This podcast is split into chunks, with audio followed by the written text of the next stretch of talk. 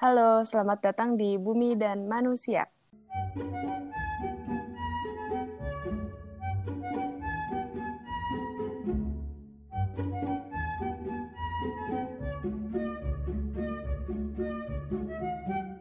Halo, kembali lagi di podcast Bumi dan Manusia. Uh, di edisi kali ini uh, kita akan ngobrol-ngobrol tentang sebuah isu nih. Um, pernah dengar kalimat ini nggak sih? Uh, kita tuh perlu memperbaiki pertumbuhan ekonomi dan kesempatan kerja dulu uh, sebelum bisa memperbaiki lingkungan. Atau uh, pemerintah kita udah terlalu jauh nih uh, mendukung pertumbuhan, saatnya kita uh, berhenti ngurusin ekonomi atau slow down ekonominya uh, dan mulai fokus ngurusin uh, isu lingkungan. Pernah dengar nggak sih, Dip? Nah, dari dua kalimat yang tadi udah disebutin Nisa ya, yang sering kita dengar sehari-hari, kita seolah-olah dihadapkan hanya pada dua pilihan, yaitu antara pertumbuhan ekonomi atau pembangunan dengan pilihan lainnya yaitu konservasi lingkungan. Jadi seolah-olah sesuatu yang kontradiktif gitu. Apakah kondisinya tuh memang seperti itu? Nah, episode kali ini kita akan ngobrol lebih banyak tentang bagaimana sesungguhnya hubungan antara kegiatan ekonomi dan lingkungan. Untuk lebih khusyuk lagi, sudah hadir di tengah-tengah kita semua, yaitu seorang P H D candidate dari Kyoto University, yaitu Rizky Ramadan. Eh, ngomong apa nih, ngomong apa nih? Ngomong apa itu, Pak? Gimana rasanya jadi narasumber? Agak agak gimana gitu ya, agak aneh di podcast. Oke, ini berarti episode terakhir kita ya, abis ini kita nggak ada lagi podcast. Oh, udah bisa. Terus ada satu lagi yang belum ini. Iya, halo, ya. Halo. Ini gue kenalan lagi. Oke, silakan. Iya, Di. Ah, memperkenalkan. Kalau di awal kan masih masih secara ringkas ya. Sekarang kita lebih spesifik lagi sebenarnya. Concern Rizky dalam lingkungan itu hmm. ke uh, bagian yang mananya, terus uh, misalkan penelitiannya apa gitu, silakan. Oke, okay. Ini kita ngomongin dari histo- histori gue aja ya, kenapa bisa di sini. Jadi, uh, ya oke, okay, nama gue Rizky. Uh, sekarang gue sebagai kandidat P H D di Kyoto University, uh, jurusan Environmental Economics. Uh, sebenarnya gue juga bingung sih mau ngejelasin apa di environmental economics, tapi yang jelas uh, gue tuh udah tertarik dengan uh, environmental economics ini dari S satu. Waktu itu S satu gue di uh, manajemen ekonomi. Nah, di situ uh, gue dapet tuh satu mata kuliah namanya manajemen lingkungan. Dari situ mulai gue tertarik tentang uh, isu-isu mengenai lingkungan dan segala macamnya. Nah, tapi kemudian kok kayaknya kurang dalam. Akhirnya S dua gue bareng sama Pradip itu uh, di jurusan ilmu lingkungan uh, UNPAD uh, diperdalam lagi tentang ekonomi lingkungan itu kayak apa dan segala macamnya. Nah, alhamdulillah pas S tiga sekarang dapet uh, masih juga berjuang di sini ya, akhirnya mengera apa ya namanya menyimpulkan bukan menyimpulkan belajar lebih dalam lagi tentang uh, environmental economics gitu. Nah, um, jelasinnya agak sulit ya. Gimana ya jelasin environmental economics? Iya, bilang aja dulu penelitian kamu tentang apa. Oke, okay. Penelitiannya uh, dari S satu gue neliti tentang uh, biofuels. Waktu itu gue merasa bahwa biofuels itu adalah uh, produk ramah lingkungan. Tapi usut punya usut, setelah uh, mewawancari beberapa narasumber, ternyata biofuel itu uh, bahannya untuk saat ini kan masih di uh, kelapa sawit. Nah, ternyata kelapa sawit itu bermasalah. Jadi image tentang uh, produk ramah lingkungan itu hancur sehancur-hancurnya gitu loh. Terus akhirnya uh, mulai ada ketertarikan nih, kira-kira yang salah di mana sih di kelapa sawit itu kayak apa segala macam. Akhirnya di S dua dilanjutkan penelitiannya tentang kelapa sawit gitu. Nah, ternyata isu kelapa sawit ini juga bermacam-macam, tapi yang jadi menarik itu adalah uh, kalau misalnya isu kelapa sawit itu kita lihat dari perspektif Uh, ekonomi lingkungan gimana tuh gitu. Nah, akhirnya waktu S dua gue coba untuk menggunakan tools ekonomi namanya cost benefit analysis. Jadi di situ gue coba untuk ngelihat uh, cost and benefitnya kalau kita memasukkan nilai uh, lingkungan di dalam perhitungannya gitu. Nah, setelah itu S dua, S tiga ternyata isu itu tuh masih belum beres, masih panjang nih, banyak uh, potongan-potongannya. Akhirnya dibagilah menjadi tiga penelitian untuk S tiga. Yang pertama uh, masih berkisar dengan cost-benefit analysis. Yang kedua tentang adaptasi uh, manusianya ketika ada perubahan alih fungsi lahan. Nah, yang ketiga gue ngebahas tentang uh, deforestasi. Gitu sih, kurang lebih. Jadi penelitiannya itu berkisar di um, ngevaluasi lingkungan sih, dari sisi ekonomi gitu. Hmm. Oke, oke. Ngerti nggak sih? Kan ngerti disebut. Ya, gue, gue enggak, ya, makanya ini banyak pertanyaan. Kalau ngerti tidak akan bertanya, ya. Oke. Ya, tadi kan disebutin tentang cost benefit analysis. Sebenarnya secara kita ngomongin ekonomi dulu ya. Ekonomi itu kalau di benak gua itu kan kayak tentang mekanisme pasar lah, terus yeah, perhitungan yeah. untung dan rugi gitu yeah, kan. Yeah. Intinya itu. Jadi kayak Oikosnomos lah ya. Oikosnomos tuh kayak pelajaran zaman kapan gitu. S M P. Nah, ya. Okay. Nah, kalau dari situ berarti emang si lingkungan itu bisa dinilai apakah menguntungkan atau merugikan gitu, atau apanya sih yang dilihat secara uh, benefitnya apa atau cost-nya apa gitu. Itu emang memungkinkan menghitung nilai lingkungan? Enggak, enggak. Mungkin lah. Jadi gini deh, sebelum sebelum ke sana gue mau coba menjelaskan secara sederhana dulu. Bedanya apa hmm. sih ekonomi konvensional dengan uh, yang tadi gue sebut ekonomi lingkungan. Jadi kalau di ekonomi konvensional itu sebenarnya kan kalau kita ngomongin ekonomi itu pasti kita ngomongin interaksi antara rumah tangga dengan perusahaan. Itu juga termasuk uh, permintaan dan penawaran, kalau pernah dengar ya.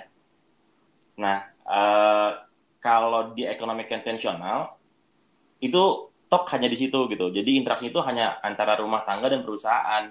Jadi mana rumah tangga itu hmm. menyediakan uh, segala macam resource yang bisa digunakan oleh perusahaan, dan perusahaan mengeluarkan produk untuk digunakan oleh rumah tangga. Kurang lebih kayak gitulah. Nah, tapi lingkungan ini nggak masuk dalam perhitungan ter- sistem tersebut gitu. Paham kan ya sampai di sini? Iya, iya. Nah, karena nggak masuk itu makanya kita sebutnya uh, apa namanya ekonomi konvensional. Nah, tapi pada kenyataannya sebenarnya baik itu rumah tangga atau perusahaan itu nggak pernah bisa lepas dari yang namanya lingkungan alam. Kenapa? Karena uh, lingkungan alam itu sebenarnya adalah yang ngedukung hidup baik ke rumah tangga ataupun perusahaan. Contoh misalnya untuk uh, perusahaan, sumber bahan baku itu biasanya dari alam, ya kan? Terus kemudian uh, alam juga sebenarnya sebagai wadah dari residu aktivitas ekonomi kita, baik itu rumah uh, rumah tangga ataupun perusahaan. Misalnya kalau kita di rumah tangga, kayak uh, kita kalau buang sampah ya pada akhirnya kan juga ke alam lagi kan.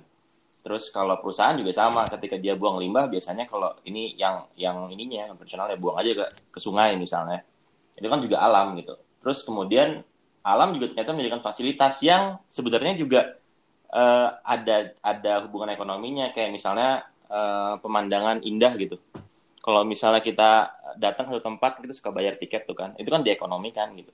Nah, jadi sebenarnya uh, yang namanya sistem ekonomi juga nggak pernah bisa dari nggak pernah bisa lepas dari lingkungan hidup gitu loh. Nah, terus sekarang sebenarnya apa sih sebenarnya ekonomi lingkungan itu? Nah, kalau kita definisikan secara harfiah, ekonomi lingkungan itu ada banyak nih pengertiannya. Kayak kalau Kellen and Thomas tuh ngejelasin bahwa ekonomi lingkungan itu adalah studi yang uh, membahas mengenai alur alur residual yang dihasilkan oleh aktivitas ekonomi. Terus kalau Stephen and Smith Eh, Stephen Smith, sorry, itu ngejelasin bahwa ekonomi lingkungan adalah bagaimana aktivitas ekonomi dan policy itu mempengaruhi lingkungan hidup. Makanya kenapa gue kalau ngomongin tentang uh, ekonomi di perspektif gue, kadang-kadang gue akan nyerempet ke namanya policy. Karena ternyata memang di situ konteksnya gitu. Kalau kita ngomongin ekonomi lingkungan, ya nggak cuma tok ekonomi gitu. Terus kalau kata Anderson, dia ngejelasin bahwa ekonomi lingkungan itu adalah bagaimana ekonomi bisa menempatkan nilai pada suatu lingkungan alam dan mencari solusi yang efisien untuk permasalahan lingkungan dan sumber daya alam. Jadi sederhananya nih ya, dari dari itu kita ambil gampangnya lah. Ekonomi lingkungan itu adalah bidang ilmu ekonomi yang memasukkan faktor lingkungan di dalam proses interaksi uh, interaksi interaksinya gitu. Jadi nggak nggak cuma kalau tadi kan konvensional tuh hanya rumah tangga dan perusahaan, dan kalau ekonomi lingkungan itu rumah tangga, perusahaan, dan alam gitu. Hmm, susah ya panjangnya, tapi ngerti sih. Ngerti nggak sih? Iya. Perlu waktu untuk memprosesnya ya. Ya tadi kan ada yang apa? Rizky aja sampai S tiga mendalaminya. Tapi emang kok gue cuma oikosnomos doang taunya. Ya enggak, tapi maksudnya emang ilmu ini emang masih apa ya, masih berkembang gitu sih. Apalagi di kayak uh, di Indonesia tuh masih cukup jarang gitu kan jurusan-jurusan yang ada pelajaran tentang ininya. Bahkan kayak tadi Rizky emang hmm, cuma bener. Ada manajemen lingkungan diselipin di antara mata kuliah lainnya. Belum ada kan jurusan kayak kan kalau misalnya kayak aku gitu udah ada teknik lingkungan, tapi kalau ekonomi lingkungan kayak belum ada deh di Indonesia jurusan spesifik tentang itu kan. Jadi kayak ilmunya masih berkembang juga, tapi sangat menarik karena uh, aku pikir ya untuk membu- mengubah ekosistem tuh pasti perlu banget melibatkan orang-orang ekonomi gitu. Karena that's the core gitu loh, kayak kan mereka selalu menganggap ek- ekonomi apa orang-orang yang bergerak di ekonomi ini, mau bisnis-bisnis ini tuh musuhnya lingkungan gitu kan. Nah, gimana hmm. caranya tuh sistemnya tuh bukan musuh gitu, tapi gimana caranya menengahi supaya win-win solution for all gitu loh. Ya enggak sih? Iya sih. Jadi kalau tadi kita uh, ngomongin tentang ekonomi lingkungan, ya ya itu tadi yang yang dibilang bahwa uh, lingkungan itu bukan bagian terpisah dari ekonomi, tapi satu satu bagian gitu loh. Hmm. Kita emang nggak pernah. Jadi kalau kita baik lagi tadi kalau kita ngomongin ekonomi lingkungan itu cuma ada tiga pertanyaan yang harus dijawab. Apa tuh? Yang pertama, uh, kalau kita ngomongin tentang environmental protection kan identik dengan yang namanya mahal ya. Hmm. Nah hmm. pertanyaannya adalah berapa sih yang harus dikeluarkan untuk melakukan kontrol terhadap polisi tersebut? Hmm. Itu pertanyaan pertama. Jadi harus jawab sama environmental lingkungan yang pertama ya. Sebenarnya nyambung ke pertanyaan kedua. Hmm. Jadi kalau misalnya tadi kita juga dapat untung dari uh, lingkungan, dari upaya perlindungan lingkungan, itu hmm. uh, untungnya berapa? Untungnya berapa? Hmm. Itu itu yang hmm. yang akan yang yang dihitung ekonomi lingkungan. Nah, yang ketiga pertanyaannya, kalau kita tadi ngomongin udah udah tahu uh, cost-nya, udah tahu benefit-nya berapa? Terus policy kayak apa yang harus dibuat oleh pemerintah untuk ngurangin polusi? Hmm. Nah, cuma tiga itu hmm. pertanyaannya hmm. di environmental economics uh, itu. Gitu. Nah, boleh nambah lagi nggak lima pertanyaan? Nambah lagi tuh dua. Tadi kayak banyak pertanyaan okay. nih, gimana-gimana. Tadi yang pertanyaan iya dong, dengan dijawab tuh. Karena karena jujur ya, kayak sebagai orang sosial, gue tuh agak-agak pesimis itu dengan istilah ekonomi lingkungan gitu. Makanya tertarik banget kita ngobrol ini karena gua aja pesimis. Buat gue juga sebagai insight gitu.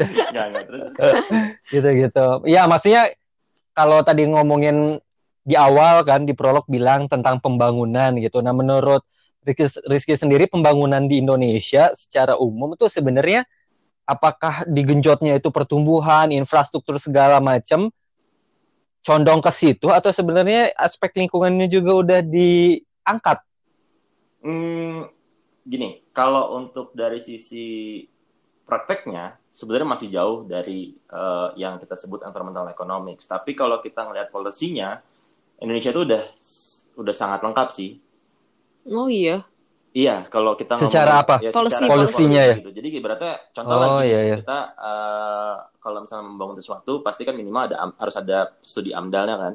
Mm. Terus kalau enggak uh, studi lingkungan, kelayakan lingkungannya gitu. Mm. Nah, yang kayak gitu-gitu tuh sebenarnya uh, ya kalau secara tadi polisinya udah udah bagus, udah ada gitu. Nah, aja permasalahannya kan uh, kalau namanya dampak lingkungan itu enggak cuma dirasakan di atas kertas kan, mm. tapi langsung secara fisik gitu. Mm. Contoh lah kalau kita ngomongin misalnya uh, kejadian banjir gitu. Kan mm. banjir bukan di atas kertas gitu. Hmm. Banjir itu kan dirasakan kita oleh fisik gitu, dan kerugiannya pun dirasakan oleh kita juga gitu. Hmm. Tadi kayak baru dengar juga dari dari temennya Nisa gitu, ketika dia banjir banyak banget tuh biaya yang dia keluarin gitu, bahkan hmm. sampai mengganggu cash flow-nya mereka, eh, cash flow-nya si rumah tangga ini gitu. Hmm. Nah itu yang kita sebut dengan uh, kalau bahasa ekonomi lingkungan itu eksternalitas. Hmm. Hmm, eksternalitas nah, negatif ya? Iya, soal negatif. Jadi eksternalitas itu nggak nggak nggak hanya negatif, tapi juga ada positif juga gitu. Hmm. Ini perlu jelasin nggak eksternalitas apa? Boleh lah. Nanti nanti ya, nanti, nanti aja lah. Atau sekarang. Terserah terserah. Oke oke, boleh langsung aja biar nggak lupa. Oke, jadi eksternalitas itu adalah suatu dampak yang dirasakan oleh uh, aktivitas di tempat. Dampak yang uh, apa ya di luar proses itu. Iya, Kay- kayak by product gitu kali ya. Iya, kalau misalnya kayak... ada ada pabrik A gitu. Ah. Pabrik A ini ternyata berdampak uh, misalnya karena ada polusi udara gitu ya, terus berdampak ke lingkungan sekitarnya. Nah, itu disebutnya eksternalitas. Hmm, Tapi ya, itu, yang itu tidak ya, directly, maksudnya kayak bukan... Directly dong. Oh, directly. Directly dong, ya kan? Kayak contoh... Directly merasakan, tapi tidak directly... Maksudnya bukan directly uh, terlibat. Maksudnya bukan terlibat, gitu. Yang terdampak kan orang di luar perusahaan, ya, orang luar perusahaan gitu. Uh. Nah, perusahaan, gitu. Nah, itu. Kayak misalkan yang tadi yang kena banjir, hmm. mungkin gara-gara sedimentasinya jadi uh. banyak, hmm. tapi kan dia nggak ada...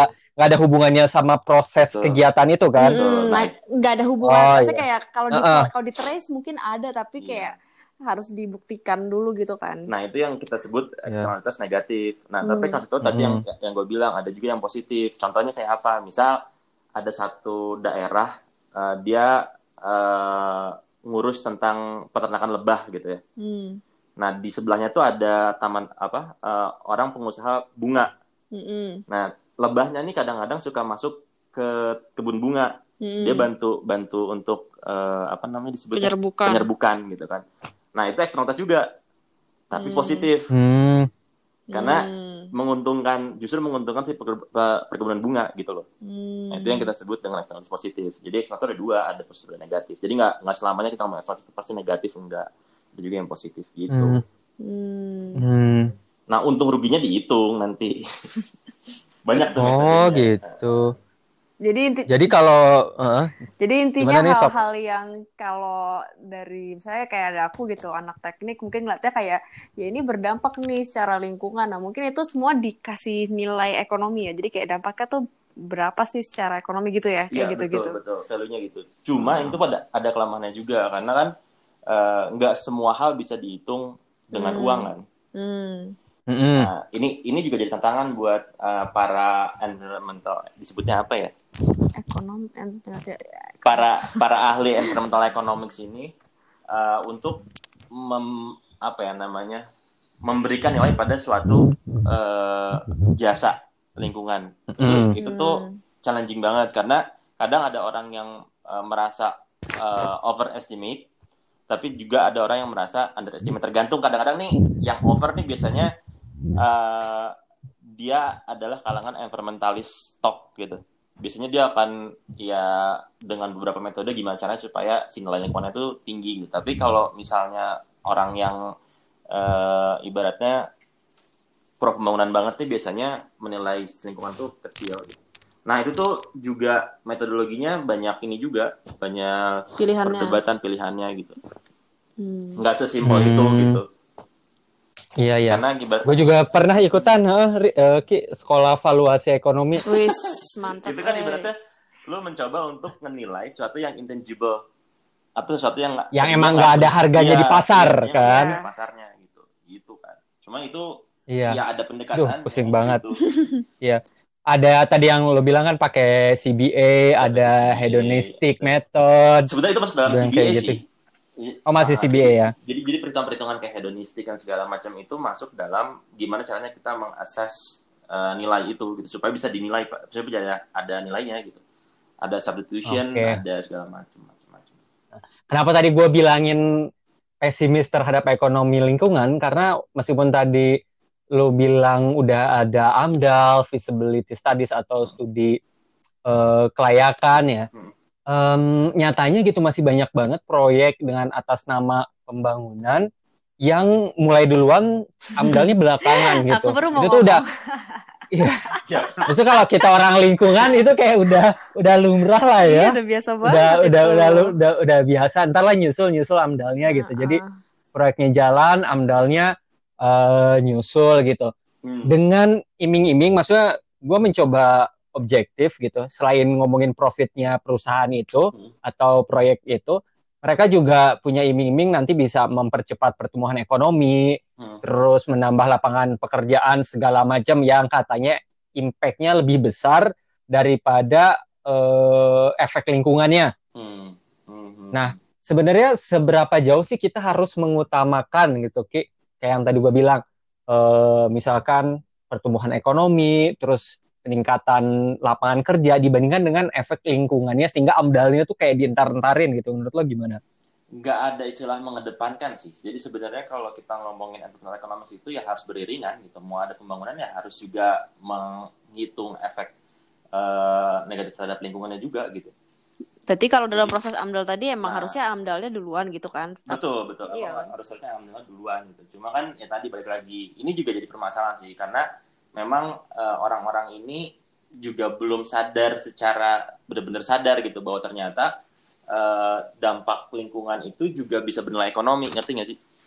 Coba kalau misalnya kita udah, mm-hmm. udah kasih tahu nih, eh untuk uh, tolong dong buang sampah nih pada tempatnya gitu. Karena nanti kalau misalnya nggak buang sampah, lu akan rugi sekian puluh juta misalnya kayak gitu ya. Hmm. Orang mungkin akan langsung, wih, uh, ini nih apa namanya, ternyata gede juga ya ruginya segala macam. Nah, yang harus dibuat sadar itu adalah, ya itu tadi gitu. Jadi kalau misalnya, uh, uh, ibaratnya, kalau misalnya, tadi bangun pabrik misalnya ya, terus ternyata uh, pabrik ini ngeluar satu polusi yang akhirnya berimbas pada kesehatan masyarakat gitu. Sadar nggak sadar, masyarakat ini harus ngeluarin uang kan untuk ke puskesmas minimal gitu segala macam. Nah itu tuh sebenarnya nilai-nilai uang itu tuh nilai eksternalitas yang mungkin nggak dihitung di yang awal. Yang mungkin nggak dihitung di awal gitu. Dan itu harusnya masuk dalam uh, ketika bangun pabrik, hmm. gitu ya sih. Akhirnya orang bisa either dia preventif bangun satu kayak pollution control, di mana hmm. kayak apa disebut sih? Air pollution air, control. Air pollution control atau kalau nggak yang limbah cair tuh disebut apa? Uh, W W T, waste water treatment. Nah, waste water treatment gitu. Nah, either dia melakukan itu atau uh, ya sebenarnya itu sih pilihannya gitu. Kalau misalnya uh, dia harus ngebayarin masyarakat ke rumah sakit, pasti kosnya lebih gede lagi daripada itu. Hmm. Gitu. Nah, ini juga yang ngasih sama, sama sama si perusahaan. Jadi kadang-kadang dia mikirnya, ah udahlah, gue juga nggak punya kewajiban kepada masyarakat sekitarnya gitu. Akhirnya uh, kadang-kadang dia punya waste water treatment. Tapi nggak pernah nyalain nyalainnya kalau lagi di kalau lagi di sah saja saja gitu segala macam. Nah ini juga kan hmm. karena ya tadi mereka tuh belum belum mengerti uh, yang disebutnya environmental cost itu gitu. Padahal sebenarnya kalau misalnya tadi udah ada polusi, masyarakatnya udah keru, uh, merasa rugi gitu kan, terus dia kemudian boykot si uh, apa namanya si uh, pabriknya kan juga kos lagi buat pabriknya gitu. Ya, dan dari itu juga nurunin nama brand juga nggak sih kayak gitu-gitu kan. Gitu. gitu. Hmm, Jadi kalau seru-seru. misalnya uh, tadi dibilang pesimis ya boleh nggak sih gue juga bilang pesimis. Tapi enggak. Ya sebenarnya di kita mah emang banyak banyak kebijakannya, banyak peraturan, undang-undang segala macam itu tuh udah lengkap bener ya. Hmm. Bener kata Rizky ya. Secara polisi udah lengkap iya, banget, cuman implementasinya. Cuma tinggal tinggal kitanya sadar atau enggak sih kita udah. Ta- udah tapi aku pikir itu, ini potensial sih. Maksudnya kayak uh, aku juga dari dulu cukup tertarik dengan ilmu ekonomi lingkungan meskipun nggak mendalami karena uh, apa ya. Uh, Karena aku pikir ya ini uh, bahasa yang bisa menjembatani ke orang-orang yang selama ini dianggap perusak gitu ya, tanda kutip gitu. Ya, ya. Jadi uh, kalau kita bisa uh, berbahasa seperti mereka gitu kan, harapannya tuh uh, mereka paham gitu loh concern kita gitu. Iya maksudnya kayak ya kan kalau misalnya mereka kita cuma bilang eh, ini rusak nih, itu rusak lah. Terus apa hubungannya sama gue gitu kan. Terus kayak emang berapa sih rusaknya gitu dibanding gue harus ngurusin gitu. Karena kalau kita punya angkanya kan kayak at least mereka kayak oh ternyata gini ya gini-gini nah, gitu. Iya ya, gitu, betul, betul kan. Emang environmental economics juga seorang environmental economics itu perlu bisa menguasai dua bahasa. Bahasa ekonomi tapi juga bahasa lingkungannya. Jadi kadang-kadang kalau untuk kita ngomong sama orang ekonomi, ya kita gunakan bahasa ekonomi gitu. Jadi eh, apa namanya agak nyambung lah kita kita ngomongin sama orang ekonomi. Begitupun dengan lingkungan, kita kita ngomong sama orang lingkungan ya kita pakai bahasa lingkungan gitu. Hmm. Dia emang environmental economics itu jembatan. Ya tadi kalau misalnya tadi dibilang ada skat ya kita coba nge-bridging lah antara si ekonomi sama lingkungan ini gitu.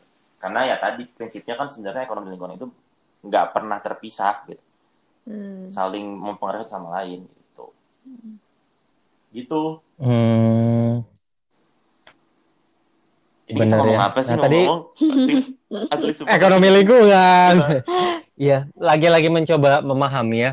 Yeah, yeah. Karena Uh, kalau dipikir-pikir ya ekonomi lingkungan kan berarti sebetulnya lebih ngomongin ke ekonomi yang makro ya, yang yang emang dari kebijakannya gitu.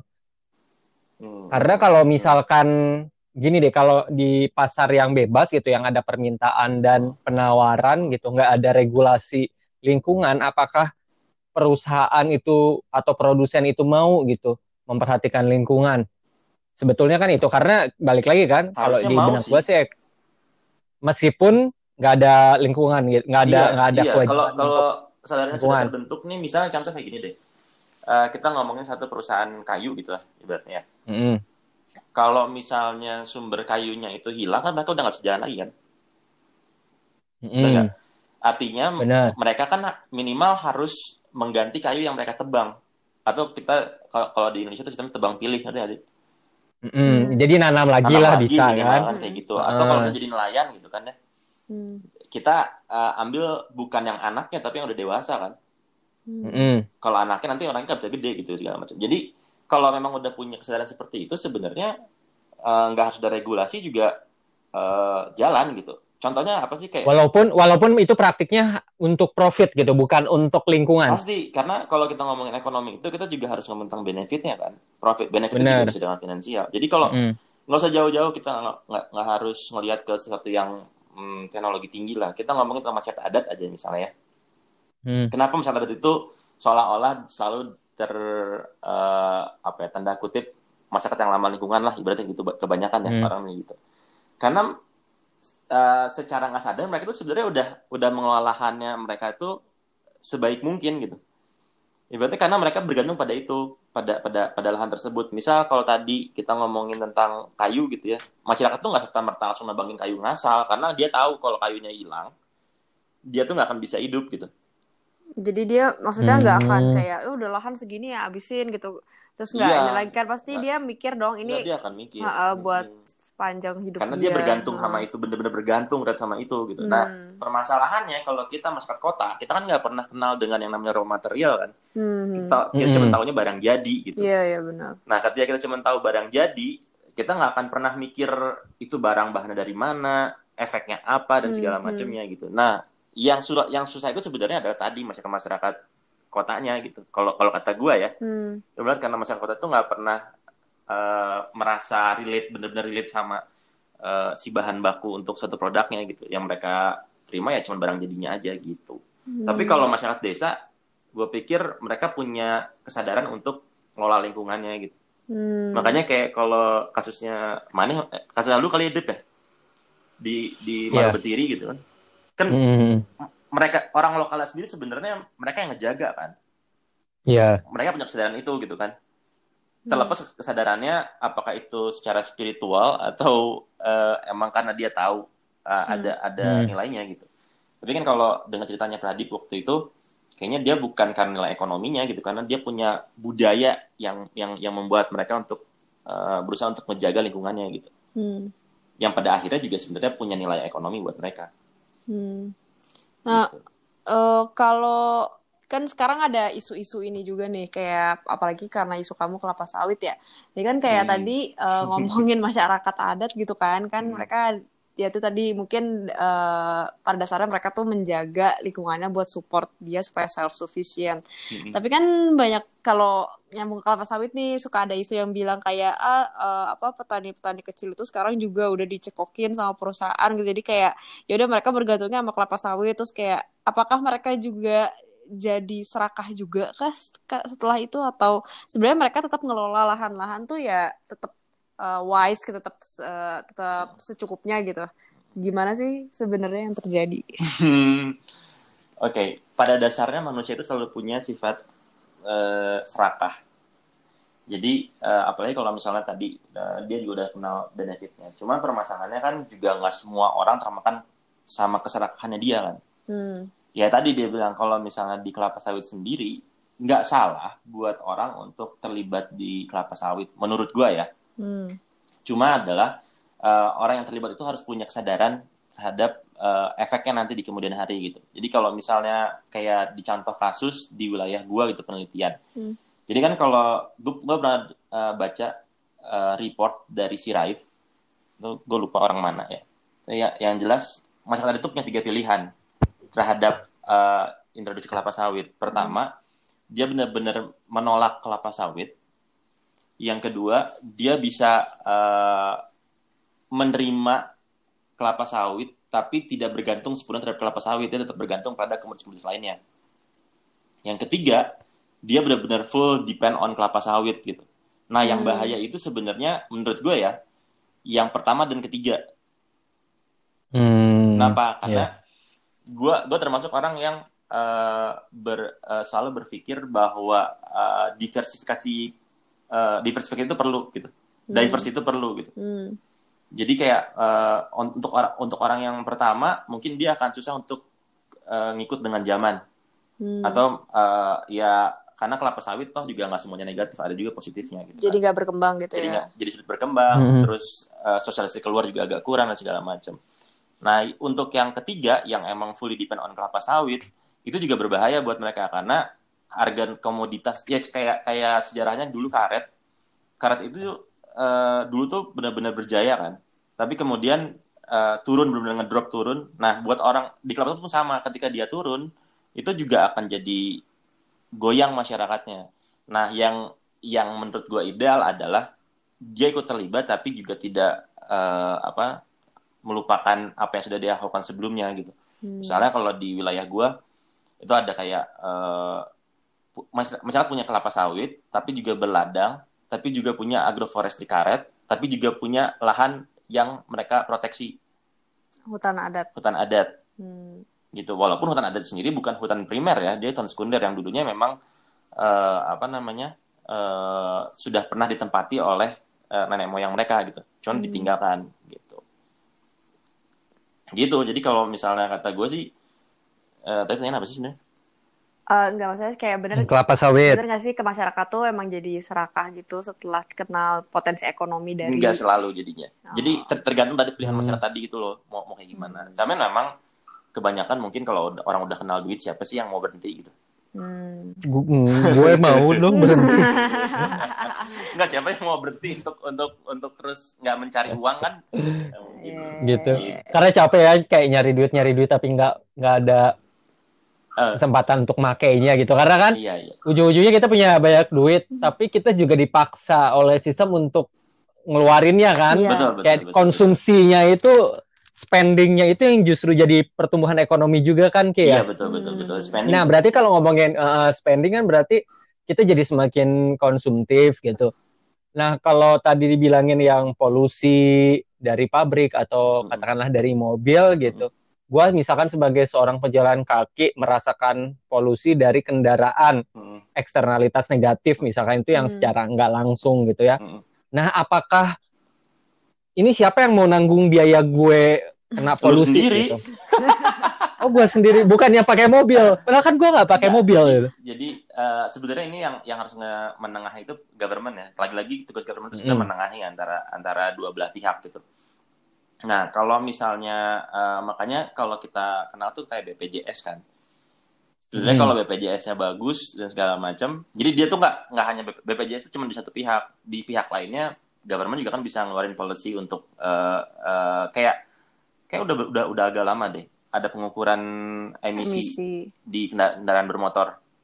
Sama pajak atau kayak denda gitu nggak sih kalau dia? Iya, sama pajak atau denda. Uh, nah, ini kan berarti ada uh, government harus bergerak di, di dua kaki kan, yang satu di pengendara bermotornya untuk uh, rutin minimal untuk mengecek si emisi uh, gas pengendari si kendaraan bermotornya, kedua ya preventifnya sebenarnya kalau misalnya ini B P J S-nya di, di, uh, diperbaiki gitu untuk misalnya kalau seandainya ternyata dia terimbas sama ini, nah B P J S yang yang harus cover gitu. Hmm. Jadi biar oleh negara, dan negara itu sebenarnya kan uangnya uangnya rakyat juga. Hmm. Hmm. Jadi dari pajak kita ya sebetulnya juga ya. Iya, iya. Uh, dan pajak yang itu sih pajak mobil gitu ditinggiin gak sih? Kayak kalau di Jepang tuh orang mau beli mobil betul. mikir-mikir gitu. Soalnya emang pajaknya tinggi gitu. Sebenarnya enggak cuma di pajak mobil. Oh gitu. Iya, uh-uh. iya. Kalau kalau kalau gue lihat tuh oh. pa- enggak cuma di pajak mobil, instrumen tuh banyak. Kayak hmm. uh, kayak misalnya oke okay lah pajak mobil di uh, ditinggikan gitu. Tapi selain dari pajak mobil juga bisa ada yang indirect. Kita bisa misalnya harga parkir gitu. Nah itu juga bisa. Kalau misalnya oh kan, mahal ya. Uh, jadi kalau kalau di Jepang tuh bukan cuma harga ininya tinggi, harga mobilnya tinggi, tapi juga karena si fasilitas pendukungnya juga cost juga cost gede juga buat yang punya kendaraan gitu. Makanya orang lebih milih hmm. akhirnya ah udah aja mendingan pakai kendaraan umum karena secara tadi cost benefitnya lebih, bener ya. lebih hmm. lebih murah gitu. Nah, soalnya ada opportunity cost-nya betul. yang jomplang, jadi betul, akhirnya milih. Betul. Oh kalau di kita opportunity cost-nya masih oh, masih lebih ya. kayaknya masih lebih murah punya kendaraan sendiri. Uh, uh, betul, iya. benar. Makanya benar. Kenapa akhirnya kebanyakan orang lebih memilih untuk menggunakan kendaraan sendiri gitu. Pertama juga dari lebih murah, itu. lebih aman, ya, lebih efisien lah ya. Value sebenarnya. Mm. Gitu. Ya, kalau misalnya. Nah kalau kayak. Hmm, uh, gimana?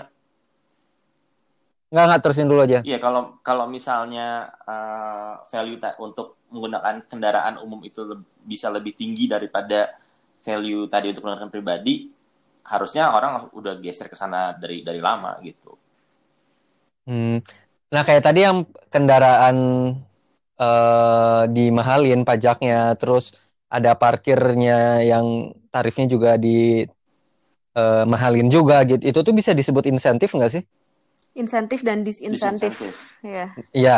Nah sekarang kalau kita kalau di kita tuh ada nggak sih yang Uh, misalkan perusahaannya udah comply sama lingkungan terus dikasih insentif, atau uh, konsumennya yang milih produk yang lebih ramah lingkungan itu juga dapat insentif gitu? Karena sejauh ini misalkan gue sebagai uh, konsumen ya hmm. mau beli produk yang ramah lingkungan tuh kok harganya mahal, jauh lebih mahal gitu. uh, aneh gitu, kok lebih lebih mahal gitu. Jadi gue mikir, oh ini tuh beban yang harus gue tanggung karena gue memilih produk yang lebih ramah lingkungan gitu. Sebagai makhluk yang berorientasi pada cuan, pada duit lah ya.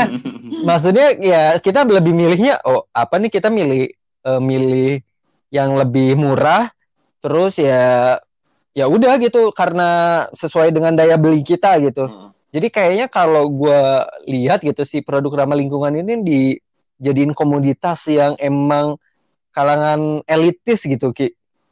Karena si biaya, si beban si beban lingkungannya tuh dikasihin ke konsumen gitu. Bukan misalkan ditanggung sama pemerintah atau sama perusahaannya itu sendiri. Gimana menurut lu? Hmm, baik lagi sebenarnya tergantung kondisi negaranya ya. Kalau misalnya untuk Indonesia, ibaratnya kalau kita hmm. ngomongin Indonesia, jangankan produk ramah lingkungan ya. Kita ngomongin tentang uh, B B M aja gitu ya. Itu B B M uh, yang tadinya fossil fuel ya, disubsidi, hmm. ya kan, sama pemerintah supaya bisa akhirnya diterima oleh kalangan banyak kalangan masyarakat gitu kan. Tapi ternyata kan ketika dinaikkan masyarakat gejolaknya juga tinggi gitu. Nah, ee, baik lagi kayak kayak kayak tadi ee, kemamp- kayaknya kemampuan kemampuan kita untuk men- memberikan insentif terhadap ya, produk-produk ramah lingkungan ini masih jauh sih menurut gua gitu. Makanya itu kenapa hmm. sekarang hasilnya adalah uh, uh, ya banyak-banyak banyak produk yang ramah lingkungan justru harganya tinggi gitu. Sebenarnya pilihannya juga ada selain dari tadi uh, apa namanya aturan dari pemerintah atau insentif dari pemerintah, kita juga bisa membuat itu menjadi murah, ngerti nggak sih? Hmm. Dari sisi kitanya sebagai konsumen. Jadi kalau kemarin kan Pradip uh, ada ada artikel nih menarik juga. Kesim- salah satu kesimpulannya adalah daripada lu spending banyak di produk ramah lingkungan misalnya hmm. yang mahal, mendingan lu kasih ke uh, apa namanya organisasi yang concern sama waktu itu apa ya, food ya kalau nggak salah ya, ya the food ya, ya pokoknya untuk advokasi ah, persoalan macam, lingkungan lah ya hmm. karena impactnya lebih besar betul, gitu betul betul. Nah gue sebenarnya or- agak nggak sepakat dengan itu karena kita hmm. pun sebagai konsumen bisa ngerubah dengan jadi gini. Kalau kita ngomongin hukum pasar, ketika demand-nya itu tinggi, supply itu akan supply itu akan juga menyesuaikan. Jadi kita mau ya, ini kan? ya, mau apa ya? Hmm. Ketika ketika supply-nya itu nanti menyesuaikan, semakin banyak produknya, harganya itu akan semakin turun. Hmm. Ada contoh nggak, Ki? Hmm, contoh apa ya? Uh, uh, bentar. Contohnya apa ya? Yang Jadi kayak ibaratnya kita membuat uh, si produk ini tuh jadi umum gitu ya. Betul betul. Kan jadi sekarang umum, jadi kayak eksklusif. Sekarang tuh eksklusif gitu kan ya. Uh, kita bikin dia tuh jadi umum sehingga ya emang normalnya produk-produk tuh ya emang ramah lingkungan gitu gitu ya. Oh idealnya kita menuju ke situ hmm. karena konsumennya udah punya awareness gitu kan. Jadi ketika betul. ketika enggak sebenarnya oh, okay. uh, kayak ini deh di, uh, ya, sekarang bener, di ja- ya benar kayak waktu di Jakarta nih sekarang lagi ngehits banget hmm. plant based plant based. Oh iya iya. Plant based milk iya, kayak gitu-gitu ya. Wah, itu dulu iya, iya, bener. Ada di kan kayak siapa sih yang mau jadi vegetarian dulu tuh. Nah sekarang uh-uh. kayak karena banyak artis-artis sama apa selebgram mulai plant based, terus mulai olahraga segala macam gitu-gitu kan. Mm-hmm. Jadi banyak banget mm-hmm. catering-catering yang uh, nyiapin menu plant based, terus kayak bahkan susu yang dulu tuh susah banget dari susu selain susu sapi. Sekarang banyak banget mm-hmm. susu oatmeal, eh susu dari oat, susu dari almond. Mm. Jadi kayak susu kedelai. Ah, kedelai sih ada. Cuma maksudnya oh ini susu edamame perlu nyoba. Enggak, enggak, ini jadi out of topic gitu. Ada tau susu edamame, gue penasaran ini enak atau enggak. Jujur nggak pernah minum. Nah, nah tapi dari ya itu dia tadi dibilang dari dari berke- makin bertambahnya pemain di situ, harga kan akan semakin kompetitif. Oh kan? Iya benar. Nah, akhirnya akhirnya dia jadi bisa lebih murah gitu loh dengan banyak berbagai macam option gitu.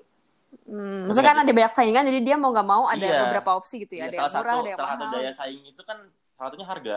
Hmm, jadi yes. Kalau misalnya dia taruh harga tinggi misalnya ibaratnya ya nggak ada yang beli ntar nggak ada yang beli hmm. gitu padahal harga pasarnya mungkin cuma lima ribu atau enam ribu gitu ya ya kan ketika cuma dia pemainnya gitu kan ya nah, berarti yang, yang yang permasalahan itu kalau kita tadi ngomongin ekonomi kapitalis oh, kenapa tuh iya kan kita nggak bisa main monopoli kan.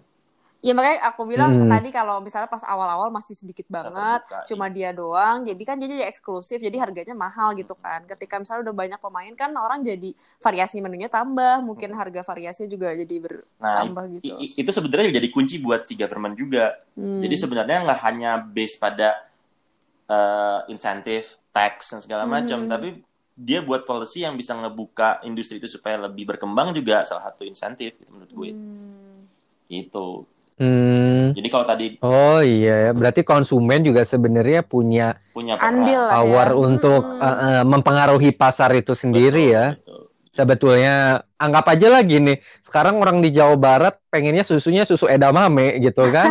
Ya betul misalnya. Sekarang orang-orang yang susunya uh, yang emang pakai susu yang selain edamame ya mereka mau nggak mau harus cari pasar baru kan? Dalam artian hmm. mereka harus harus ikut ke produk ke market itu mm-hmm, kan, mm-hmm, mm-hmm. gitu. Cuman ya ngubah-ngubah itu kayak sistemik banget ya, maksudnya yang ya, ya sistemik kayak kita mm. kita beli juga termasuk salah satu di sistemnya, ngerti nggak sih? Mm. Jadi uh, pola kita uh, konsumsi segala macam itu ya sistemnya gitu. Mm. Kalau tadi kita mau ngerubah supaya harganya ini lebih murah, ya ajak mm. yang lain. Kita sering misalnya pakai itu, terus ajak yang lain untuk juga konsumsi hal yang sama dan segala macam gitu. Mm. Ya bukan hard, mm. bukan hard selling ya, maksudnya nggak. Ya makanya, makanya pendekatannya jadi... kayaknya, wah ini nanti si next lagi. Cuma Bis, maksudnya kayak ya, pendekatannya tuh pasti bukan kayak cuma raising awareness kayak eco label gitu doang bukan, kan. Bukan. Justru kayak pendekatan yang kayak para artis-artis ini sesimpel mereka ya emang, emang lagi makan itu gitu, terus tiba-tiba. Yeah. Mm-hmm. Ikut kayak, makan itu kan, kan kalau kalau di kita tuh sebenarnya kebanyakan orang lebih uh, ngikutin gaya hidup mereka tuh kayak mm-hmm. minum makan atau berkegiatan tuh pasti akan terkoneksi dengan gaya hidup gitu mm.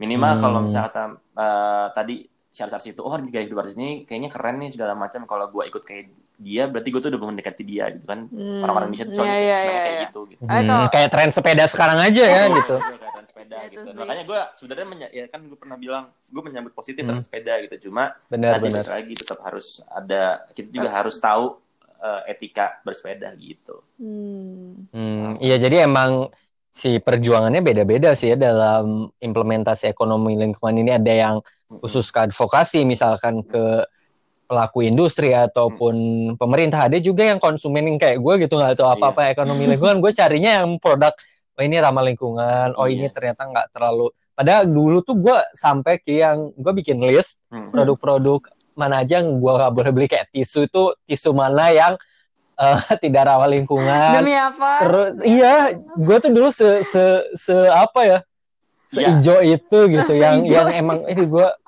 uh, terus sampai gue kayak ke temen-temen gue tuh kayak kalau lagi makan, hmm. ya lu kok pakai ini sih? Ini kan nggak ramah lingkungan gini-gini gini. Gue tuh jadi kayak ramah di mana-mana jadi menyebalkan aja ujungnya mah. Karena ya itu gue nggak melihat setiap orang itu sebenarnya punya pilihan dan hmm. perjuangannya masing-masing gitu dalam yeah, melestarikan yeah. lingkungan gitu. Bukan berarti gue yang pakai sepeda misalkan tiap hari ke kantor terus gue ngelihat orang pakai mobilnya, lu kok pakai mobil sih, lu itu nggak, mobil tuh polusi bla bla, padahal dia rumahnya lebih jauh dari gua, terus nggak ada kendaraan umum juga, yeah, atau pakai yeah, sepeda yeah. empat puluh kilometer kan, maksud gua itu ya, jadi ya kayak nggak make sense uh, uh, uh, gitu, jadi generalisir juga sih ya, maksudnya betul kayak... Jadi emang dari kalau sebagai konsumen sih dari hal-hal yang kecil aja mungkin ya, iya iya ya ya semacam kayak gitu. Terus juga um, apa namanya, banyak sih kalau misalnya kita kita kita bilang kayak tadi sepeda juga kayak, kayaknya mungkin awal-awal sekarang aja mungkin sepeda harga sepeda jadi jadi pada mahal, tapi ketika nanti sudah semakin banyak harga sepeda uh, gue pikir juga nggak akan semahal sekarang gitu. Hmm. Gitu. Terus ini sih aku hmm. juga sempat uh, ada informasi juga tadi kan kata Rizky, ada kalau ngebahas ekonomi lingkungan pasti ada bag- nyerempet ke kebijakan juga gitu. Nah ini tuh waktu itu enggak, ini info aja F Y I, aku kan uh, ikut seminar uh, kebetulan itu lagi ngomongin soal plastik, tapi uh, ternyata nih uh, tanpa diduga ada kementerian yang ikutan gitu, kementerian yang biasanya nggak ikutan gitu, which is Kementerian Keuangan gitu. Terus aku kayak mau ngapain ya nih Kementerian Keuangan gitu. Terus uh, ternyata uh, mereka sharing bahwa mereka tuh udah punya program namanya tuh kebijakan fiskal lingkungan gitu.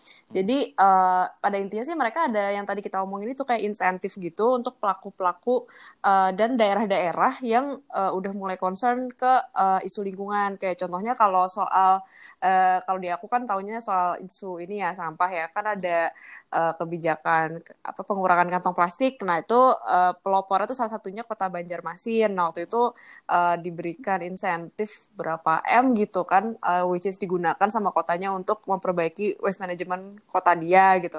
Itu dari Kementerian Keuangan langsung ke, ke kota tersebut gitu. Yeah. Ada macam-macam sih, bukan cuma isu sampah aja, uh, ma- tapi intinya ternyata pemerintah kita juga udah ada kebijakan semacam itu loh gitu. Kayak aku juga baru tahu sih.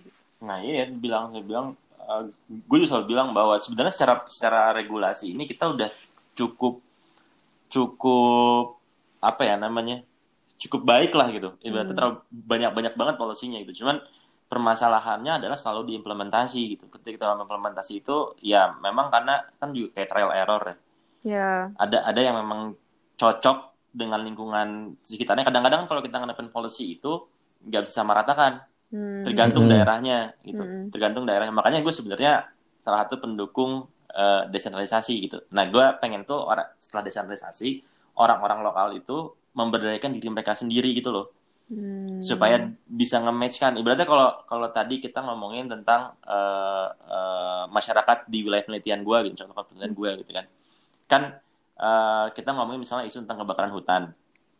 Ceritanya nih contohnya ini agak lucu dikit ya, uh, tentang kebakaran hutan. Nah, sebenarnya masyarakat lokal di wilayah Uh, penelitian gue ini dia dari dulu uh, sudah menerapkan slash and burn gitu loh, hmm. dan dia tuh ketika m- membuka lahan hmm. dia udah punya ilmunya, hmm.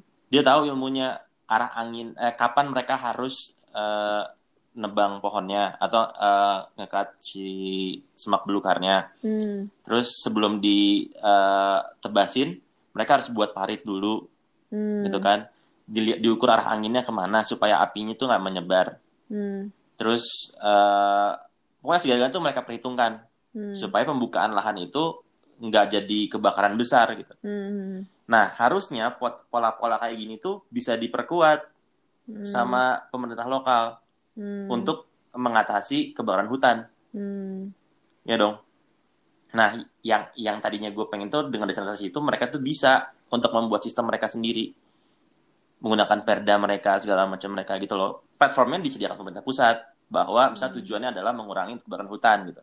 Hmm. Gini, gini, gini, segala macam. Tapi ketika praktiknya, itu bisa berbeda-beda di setiap daerah. Hmm. Gitu, termasuk kebijakan hmm. uh, lingkungan, yang lain-lainnya gitu. Jadi kalau kalau kalau gue sih, ya tadi balik lagi, uh, kualitas pendidikan itu perlu. Hmm. Jadi uh, kita juga selama ini kan, ya selain tadi juga, budget kita kalau di uh, Kementerian Lingkungan kayaknya kecil banget ya. Sampai ke satu persen, hmm. sampai nggak sih? Nggak tahu. Kecil, eh, pokoknya kecil kalau udah kalau nggak salah itu berapa, pokoknya uh, anggarannya itu kalau K L H K itu ketiga terakhir, eh, ketiga paling kecil iya. atau keempat paling kecil. Ya kan? Pokoknya yang ketiga paling besar itu ya E U. Itulah yang bangun-bangun yeah. lah ya. Nah, nah. Yang bangun-bangun sama yang menjarain-menjarain. Betul, betul. Itu. Terus terus uh, udah gitu juga kan uh, tadi apa? Tentang lingkungan hidup kita juga kecil budgetnya. Pendidikan kita juga hmm. kecil. Tentang lingkungan hmm. maksudnya. Tentang uh, hmm. pendidikan kita juga kecil budgetnya. Oh, Kementerian Pendidikan. Ya, Kementerian Pendidikan juga kecil budgetnya. Hmm. Jadi ya pendidikannya udah nggak nggak ke ini juga, nggak keangkat juga gitu. Ya kita mau ngarepin untuk supaya orang bisa berdaya itu juga susah juga gitu. Hmm. Itu ah, bener sih. Kita. Susah juga ya karena gue inget uh, waktu itu pernah studi banding ke Jerman, hmm. terus di Uh, Berlin itu di jadi kayak ada uh, apa sih um, munisipal itu kayak pemkotnya lah ya gitu. Hmm. Terus mereka cerita tentang kebijakan lingkungannya uh, Jerman karena hmm. Jerman itu katanya tahun tujuh puluh tujuh itu dia udah udah memperkenalkan kebijakan eco-labeling hmm. terhadap setiap produk dari pemerintah. Jadi pemerintahnya enforce ke semua perusahaan yang ada di Uh, Jerman untuk ada eco-labeling. Misalkan hmm. ini eco-labelingnya yang kayak uh, misalkan Rainforest Alliance Certification atau misalkan Fair Product atau apa kan banyak banget. Nah hmm. itu setidaknya harus ada salah satu. Jadi si orang tuh bisa tahu mana yang uh, ada eco-labelnya, mana yang enggak gitu di setiap produk. Dan itu dengan menetapkan kebijakan itu si perusahaan-perusahaannya langsung beralih karena si masyarakatnya tahu kalau pemerintahnya support eco-labeling gitu. Mm-hmm. Akhirnya dari tujuh puluh tujuh itu mereka uh, ada revolusi lah ya dalam artian di pasar kayak di mm. uh, swalayan kayak gitu-gitu. Mm-hmm. Terus gue langsung mikir ya, gila ya Jerman tujuh puluh tujuh udah eco-labeling semua produknya. tujuh puluh tujuh loh. Gitu ya. Emang mungkin kita gak bisa. Jerman terdepan bisa. Sih untuk perusahaan ini. Iya lumayan. Nah, terus teknologi sih, juga ya. Iya. Uh, persampahan teknologi juga lumayan oke. Okay. Iya iya. Uh, gitu. Jadi gue uh, mikir ternyata ya Jerman tuh emang uh, punya komitmen sejauh itu. Tapi di sisi lain Uh, Jerman juga pada saat itu tahun sembilan belas delapan puluh sampai sembilan puluhan, gue nggak tahu sih kalau sekarang ya. Pada saat itu juga dia uh, masih meng- mensubsidi industri yang pakai batu bara hmm. bahan bakarnya, yeah. Yeah. Uh, gitu. Sampai di karena uh, dibilangin uh, itu juga salah satu uh, apa ya percepatan perekonomian. Jadi kalau ada dua pabrik nih, yang satu pabriknya pakai energi terbarukan hmm. untuk katakanlah bikin steel uh, apa baja atau besi lah ya. Hmm. Nah katanya itu tuh nggak akan secepat pakai bahan bakarnya dari batu bara. Uh, itu hmm. batu bara gitu. Hmm. Jadi katanya harus uh, si batu baranya tetap jalan, si ini juga tetap jalan sampai akhirnya nanti si uh, energi terbarukannya dia udah bisa independen, udah bisa berkelanjutan, batubaranya bisa dihentiin. Karena kalau tiba-tiba diberhentiin, belum yeah. ngangguran, yeah, terus yeah. ada disrupsi transisi ekonomi gitu. Ya. Memang, memang harus harus kayak uh, gitu sih. Kayak sampai dipikirin segitunya ya, gitu. Iya, kayak kayak kayak, kayak sekarang juga. Gue gue sebenarnya tidak tidak juga menentang fossil fuel uh, seratus persen ya. Menurut gue itu perlu. Yang kita perlu sekarang adalah diversifikasi energi. bukan mm-hmm. bukan menghentikan salah satu energi gitu. Kayak misalnya batu bara boleh aja tetap ada gitu. Cuman porsinya untuk mengurangi berapa? beban beban lingkungan dari batu bara kita bisa mendiversifikasikan jenis energi lainnya gitu. Nanti nggak sih? Kalau sekarang kan kayaknya government juga uh, lagi ke panas bumi misalnya. Ya panas bumi juga dibuat tapi ada juga alternatif-alternatif lainnya. Gitu. Jadi si si apa ya, ibaratnya si masyarakat ini punya banyak alternatif energi gitu loh. buat buat ini buat kehidupannya mereka atau enggak cuma bergantung pada batu bara itu karena karena semakin banyak orang yang bergantung situ makin berarti uh, eksternal bukan eksternalitasnya ibaratnya efek uh, ke lingkungan juga makin besar gitu loh. Mm. Nah sebenarnya juga gini juga sih gue juga mau ngomong nih ekonomi lingkungan tuh nggak juga jauh-jauh banget dari kita kok kayak yeah. misalnya uh, sekarang kita ngomongin tadi kalau kita ngomongin jauh banget nih kayak gue ngomongin batu bara, gue ngomongin itu kayaknya nggak hmm. langsung bersentuhan dengan gue. Contoh gini deh sekarang, akhir-akhir ini gue sama Nisa lagi pengen cari rumah, nih ya. Uh, gue bandingin, eh uh, iseng-iseng lah kita ngelihat rumah di daerah Bandung, uh, Bogor, harga rumah ya, Bandung, Bogor sama hmm. uh, Bekasi nih ceritanya hmm. di daerah dari sini kebetulan kan daerah dekat Bantar Gebang ya. Hmm. Nah terus gue coba komparasi harganya kan, terus gue bingung kok di Bekasi murah-murah banget rumah, maksudnya murah tuh murah-murah dari harga pasaran yang lainnya ya. Waktu hmm. di Bandung itu rumah tuh kisaran antara delapan ratus sampai satu, sekian M yang cuma enam puluh ya. Dengan size yang sama lah ya, gitu. Dengan size yang sama gitu hmm. satu, sekian M. Nah, di Bekasi yang di di dekat Bantar Gebang itu harganya itu justru uh, jauh, kalau misalnya tadi satu koma dua M misalnya. Hmm. Di Bekasi itu cuma delapan ratus juta. Berarti kan enam ratus ada bahkan hmm. bahkan enam ratus tuh. Berarti hmm. ada gap enam ratus juta ya? Ya berarti setengahnya hmm. lah ya, setengah, hampir setengah. Eh, setengahnya lah untuk itu.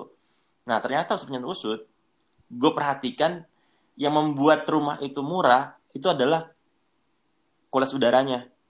Jadi ketika misalnya ini ini ini hipotesa gue ya, karena hmm. gue merasa ketika misalnya gue di Bandung, gue bangun pagi itu yang gue cium tuh masih tetap udara-udara yang masih oke okay lah dihirup gitu. Hmm. Nah pas ketika kita di Bekasi pas dicium itu baunya bau sampah. Bantar Gebang. Iya benar sih. Iya kan? Nah, ternyata nilai bau itu itu bisa sampai setengah harga rumah, ngerti nggak?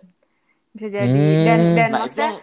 uh, saya bukan cuma hmm. bau sih, yang paling kerasa pasti bau ya, hmm. karena uh, apa namanya kehirup gitu kan tiap pagi. Bahkan hmm. dulu aku suka nggak ngerti hmm. kenapa papa aku tuh suka ngomong kayak, aduh bau Bantar Gebang nih sampai sini. Padahal rumah aku tuh like um, radiusnya berapa kilometer? Mungkin lima belas kilo gitu dari Bantar Gebang. Hah? Seriusan lima belas kilo masih kecil? lima belas iya, masih kecil. Ya, kayaknya masih sepuluh sampai lima belas lah. Cuma maksudnya uh, terus uh, papa tuh suka bilang kayak gitu, aku nggak percaya ya. Terus kayak hmm. tapi emang belakangan ini makin kerasa. Nah, itu ternyata kerasanya adalah oh. uh, apa ya? Bisa jadi sih, dan ternyata bukan cuma aku, beberapa temen yang tinggalnya di area sekitar juga bilang memang kerasa gitu, karena ada angin kan mungkin ya, dan hmm. uh, apa ya, jadi kebayang gak sih kalau di daerah yang deket banget sama si T P A-nya itu pasti kan pen, uh, penurunan kualitas lingkungannya udah jauh tuh, maksudnya udara tuh cuma salah satu kan, kita gak ya, tahu betul. Air tanah, hmm. apa segala macam, dan ya dibilang nggak livable sih jujur bisa jadi demikian sih gitu kan ya, mungkin sekarang masih kelihatannya yang daerah situ aja gitu yang yang terdampak hmm. gitu, tapi ya kan nggak tahu ya kedepannya gimana gitu kan ya kan, bayangin lah dengan dengan kondisi kayak gitu, artinya ada harga uh, setengah harga gitu kalau hmm. tadi bilang enam ratus juta itu baru baru cuma beberapa hal doang gitu, belum sampai ke ini. Jadi sebenarnya kalau kita ngomongin environmental cost dari eksternalitas hmm. itu bisa setinggi itu gitu, sadar nggak sadar ya, bahwa kita nggak tahu itu, oh ternyata itu harga lingkungan ya, oh ternyata tuh uh, itu eksternalitas ya gitu, padahal ya ya kita sendiri yang nggak bentuk itu gitu, hmm. nanti nggak sih harga itu terbentuk dengan sendirinya gitu. Ya sebenarnya itu kan dampak dari kita juga kan. Iya dampak kitanya gitu. Ya, jadi kan? Jadi sedekat itu toh ap, apa namanya ekonomi lingkungan itu sedekat itu sama kita gitu. Sama kayak kita misalnya juga beli uh, satu properti di wilayah yang emang pemandangannya indah gitu, segala macam pasti harganya juga uh, agak lebih tinggi dibanding harga-harga yang lainnya gitu. Nah yang kurang ajarnya kadang-kadang kita beli uh, uh, nggak sesuai dengan harga yang seharusnya. Iya ya itu. Sebenarnya aku juga penasaran sih kalau dari para pelaku bisnis nih, kamu pernah tahu nggak sih how do they see this issue gitu, kayak uh, environmental economics, gimana mereka adapting gitu kan, kayak misalnya nih kalau di super sampahan kan uh, sekitar dua ribu tujuh belas kemarin kita mulai kenal istilahnya circular economy gitu yeah. kan sebenarnya mm. banyak banget nih istilah-istilah ekonomi yeah. ramah lingkungan yang namanya beda-beda gitu, ada blue economy, ada circular economy gitu-gitu. Nah uh, kalau di circular economy itu karena uh, sistemnya lebih ke produk sampai jadi uh, sampah dan segala macam, itu mungkin uh, apa ya Uh, ya lebih ke arah sampah lah ya kurang lebih. Nah mungkin di isu-isu yang lain aku nggak tahu gimana sih para pelaku bisnis tuh melihat konsep ekonomi ramah lingkungan ini, atau sebenarnya konsep-konsep yang ada sekarang tuh uh, apa bedanya gitu? Uh, jadi gini, kalau tadi Nisa ngomongin ada uh, blue economy, ada circular economy, itu sebenarnya juga uh, peranakan lah ibaratnya ibarat dari dari ekonomi lingkungan itu. Karena kalau yang yang selama yang gue tahu ya, tapi kalau mungkin nanti salah bisa dibenerin sama teman-teman. Jadi uh, kalau blue economy itu setahu gue dia khusus untuk uh, di uh, industri perikanan kelautan, hmm. ocean, disebutnya blue economy disebutnya gitu. Hmm. Tapi pada dasarnya prinsip sama. Harus juga ramah lingkungan gitu. Jadi interaksinya itu nggak cuma interaksi antara si pedagang dengan rumah tangganya gitu, tapi ada harus ada lingkungannya juga. Hmm. Jadi kayak, kayak kayak tadi kalau nggak overfishing dan segala macam itu. Berarti dia ngevaluasi uh, kayak kehilangan dari overfishing betul, itu berapa betul, gitu kehilangan, gitu. Ya? Kehilangan dari overfishing itu berapa segala macam itu itu dievaluasi. Nah di circular economy, kalau di circular economy itu mungkin lebih ke isu-isu uh, waste ya waste yeah, management sampah. Itu disebut circular economy. Tapi pada prinsipnya sama semuanya gitu. Saya tetap memperhatikan tiga poin itu gitu, profit, profit, people, planet, hmm. kayak gitu. Jadi kalau uh, tadi gimana sih di industri lainnya? Dari... Sebenarnya balik lagi sih, kan tadi gue bilang dari awal ekonomi itu mau gimana pun nggak pernah bisa lepas dari namanya lingkungan gitu. Hmm. Sub, minimal ketika dia buat produk dia butuh bahan baku. Hmm. Bahan baku itu keluar dari mana? Dari lingkungan gitu. Hmm. Ketika dia berproses pun, industri misalnya dia berproses pun, dia buang limbah juga kemana? Lingkungan gitu. Hmm. Ya kan? Nah sekarang permasalahannya yeah. kita ngeliat tadi kalau di uh, kan kalau lingkungan itu punya daya lenting ya, hmm. ya kan? Hmm. Atau carrying yeah. capacity-nya. Jadi kayak misalnya kita tuh boleh aja, kita bukan daya dukung. Uh, daya, daya dukung. Uh, kita boleh aja. Eh, kita bukan nggak boleh ngebuang limbah, bukan. Hmm, hmm. Tapi kita harus ngebuang limbah yang sesuai dengan daya dukungnya. Hmm.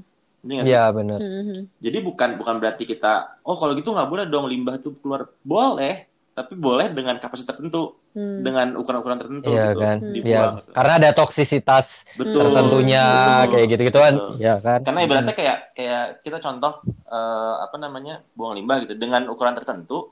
Sebenarnya air itu punya purifika, sistem purifikasi sendiri gitu loh, untuk memurnikan lagi si airnya itu, sistem air air hmm. itu ya gitu. Jadi kayak uh, boleh-boleh aja gitu. Nah, hmm. cuma yang yang kita ya, yang kita harapkan adalah dengan ada keterima itu bisa tadi memperkecil itu, memperkecil si ukuran itu supaya akhirnya bisa diterima sama lingkungan hmm. gitu. Hmm. Jadi sebenarnya kalau uh, tadi kita ngomongin tadi balik lagi ke bisnisnya, ya pasti akan terkait sama lingkungan, lingkungannya sih. Ini kalau mereka pasti mikirin juga secara tidak langsung. Harusnya, harusnya. Maksudnya at least yang langsung berdampak ke dia gitu ya. Betul, betul. Apalagi kalau uh, ya apalagi industri yang yang memang berkaitan dengan lingkungan alam ya. Hmm. Ya tadi kayak misalnya contoh pulp and paper, misalnya hmm. segala macam. Mereka juga akan concern sama itu gitu. Nah, cuma permasalahan ketika dia makin besar itu yang jadi homo makin uh, disebutnya apa ya? Homogen gitu. Nah, yang homogen ini yang jadi, bisa jadi berbahaya. Homogen maksudnya dalam hal komoditasnya karena komoditasnya ya. Gitu. Hmm. Gitu. Oke, oke. Gimana? Pradip, hmm. ada yang ditanyain lagi enggak? Enggak ngerti ya. Sedang Tidak sedang memproses ini, sedang memproses yang yang rumah tadi gitu ya. Oh, gimana gimana? Iya, yang memper yang rumah terus terus tadi uh, ngomongin policy-nya juga karena hmm, jadi semakin mengerikan ya. Nggak, karena kan awalnya tuh ya, kayak tadi uh, udara bersih aja. Udara bersih itu sebenarnya kan, uh, apa sih Ki, common goods ya masuknya hmm, tuh. Maksudnya hmm. yang bisa kita hirup. Sebenarnya yang bisa kita hirup harusnya ya, yang hmm. bisa kita hirup dengan bebas kan. Hmm. Udara itu tanpa kita harus bayar, bayar tanpa kita ya. harus ada rivalry. Tapi di zaman sekarang, lu kalau mau dapetin udara bebas, lu harus bayar sekian. eh udara udara bersih lo harus bayar sekian. Hmm. Hmm. Secara Padahal tidak langsung itu, ya. Secara tidak langsung misalkan kayak uh, oke okay lah di Bantar Gebang. Hmm. Bantar Gebang itu mungkin uh, ada uh, waste atau polusi dari kita juga, limbah dari kita gitu. Terus akhirnya ngumpul di situ. Terus orang-orang yang terkena dampaknya juga ada di situ. Sekarang bayangin kalau orang yang terkena dampaknya itu sebenarnya yang berkontribusi paling sedikit terhadap sampah. Hmm.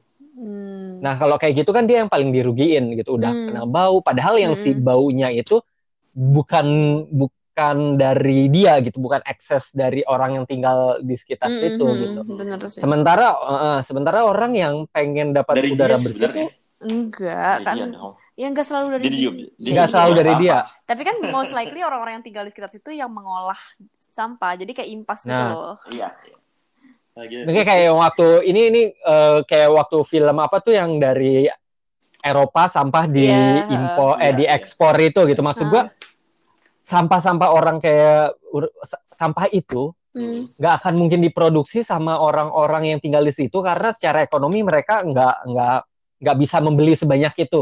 Hmm. Maksud gua gitu loh. Hmm. Karena ketika mereka mampu secara ekonomi mereka memadai, mereka nggak akan tinggal di situ iya, dong. Bener. Iya bener. Mikirnya gue gitu kan. Hmm. Nah sekarang gue jadi berpikir, oh karena harusnya udara bersih itu uh, jadi komoditas bebas untuk untuk semua warga terlepas dari um, status sosial atau ekonomi kan ya. Hmm. Tapi ternyata di zaman sekarang gitu, ya tadi yang lu bilang gitu, nyari rumah aja bisa sampai selisihnya setengah harganya untuk cuma dapetin air uh, udara bersih, belum lagi nanti air bersihnya gimana. Hmm. Padahal itu kan jadi gue jelas cukup Ustaz ya.